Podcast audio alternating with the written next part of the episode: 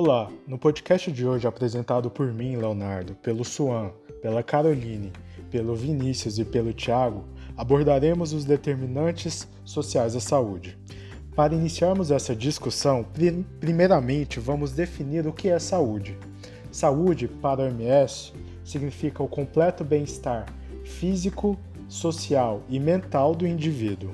Nesse sentido, tendo em vista a grande abrangência do conceito de saúde, os determinantes sociais da saúde significam para a OMS a forma como os indivíduos vivem nessa sociedade. Para ser mais específico, o conceito da OMS diz que determinantes sociais da saúde são as condições sociais em que as pessoas vivem e trabalham. Esse conceito nos permite fazer uma análise das desigualdades existentes no nosso país e no mundo, o que será explicado pelo Tiago, no famoso caso das gêmeas.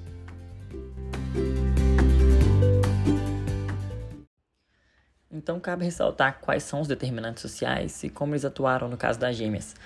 Primeiramente, analisando quais são os determinantes, a Solange, a irmã adotada pelo casal de advogados, cresceu em um bairro nobre, enquanto Maria é, morava num bairro bem mais humilde e conseguiu completar apenas o ensino fundamental. Então, é, a diferença no acesso à educação de qualidade tiveram grande peso como um fator social, além dos diferentes níveis habitacionais, que influenciou a vida delas posteriormente. É, uma vez que a Solange, como ela conseguiu formar no ensino médio, ela teve acesso a uma universidade, rendeu uma profissão de luxo para ela bem remunerada. E Maria, ao contrário, né, por sua defasagem educacional, não fez um curso superior e teve que trabalhar como funcionária doméstica, que é uma profissão de baixo retorno financeiro, além de pouco valorizada né, no país. É... E no mesmo período, é, coincidiu que as duas ficaram grávidas e coincidiu também com a pandemia do, do SARS-CoV. E a Solange, nesse período, ela conseguiu licença para realizar o trabalho né, no ambiente de casa, enquanto a Maria é, foi chamada para trabalhar com seus patrões.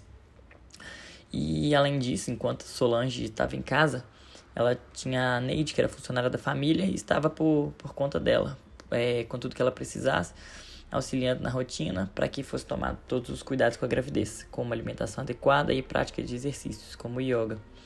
E a Maria, ao contrário, é, ela teve que se, se submeter a locais de exposição ao vírus durante o trajeto é, e teve seu trabalho ampliado, já que o pai da patroa foi morar com eles durante a quarentena.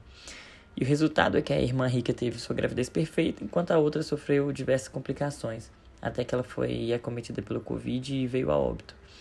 É, então, diante disso, né, nessa perspectiva mais já adulta das duas, alguns fatores condicionantes se mantiveram, como a diferença nos locais de moradia e outros passaram a existir, como é, diferentes ambientes de trabalho, diferentes exigências impostas por eles, é, além de uma assimetria quanto ao acesso a serviços de saúde de qualidade e uma divergência até no modo de alimentação das duas. É, assim, os fatores sociais iniciais, né, quando elas eram crianças, propiciaram, além da manutenção deles, é, no desenvolvimento de diferentes condições econômicas, culturais e ambientais na vida das duas, e esses determinantes foram fundamentais no destino final de cada uma. Então, agora é válido trazer outros exemplos e referências de como atuam os determinantes sociais de saúde. Como se pôde notar no caso das gêmeas, pode-se notar que os determinantes sociais de saúde não se baseiam apenas na individualidade do ser, mas sim nos fatores que circundam a vida dele.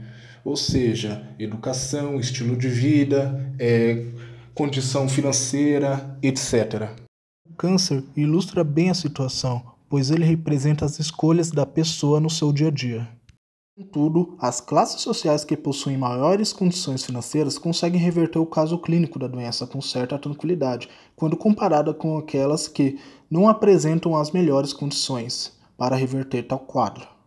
A partir disso, nota-se que os determinantes de saúde podem atuar como fatores epigenéticos, ou seja, a conduta do ser em seu cotidiano pode gerar uma série de doenças parecidas ou não com câncer. Tais fatores epigenéticos seriam, por exemplo, o sedentarismo, o estresse e uma, uma alimentação não saudável. Tendo explanado um pouco sobre o assunto, passo a palavra agora para a Caroline. As inequidades em saúde, elas se manifestam em vários aspectos do contexto social, é, sendo que o seu enfrentamento requer práticas que promovam melhorias resolutivas nos serviços públicos de saúde, uma vez que esses impactos das desigualdades na qualidade de vida, eles vão afetar diretamente os mais pobres.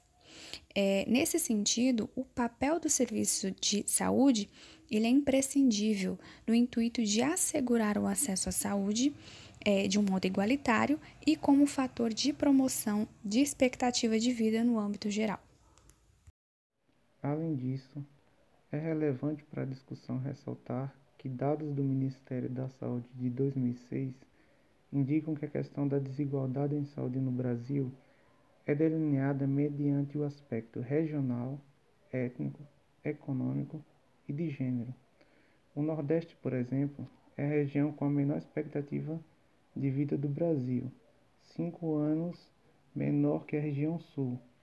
Sendo assim, torna-se claro que um sistema universal de saúde, como o SUS, é peça fundamental na busca pela equidade, porém, não é suficiente.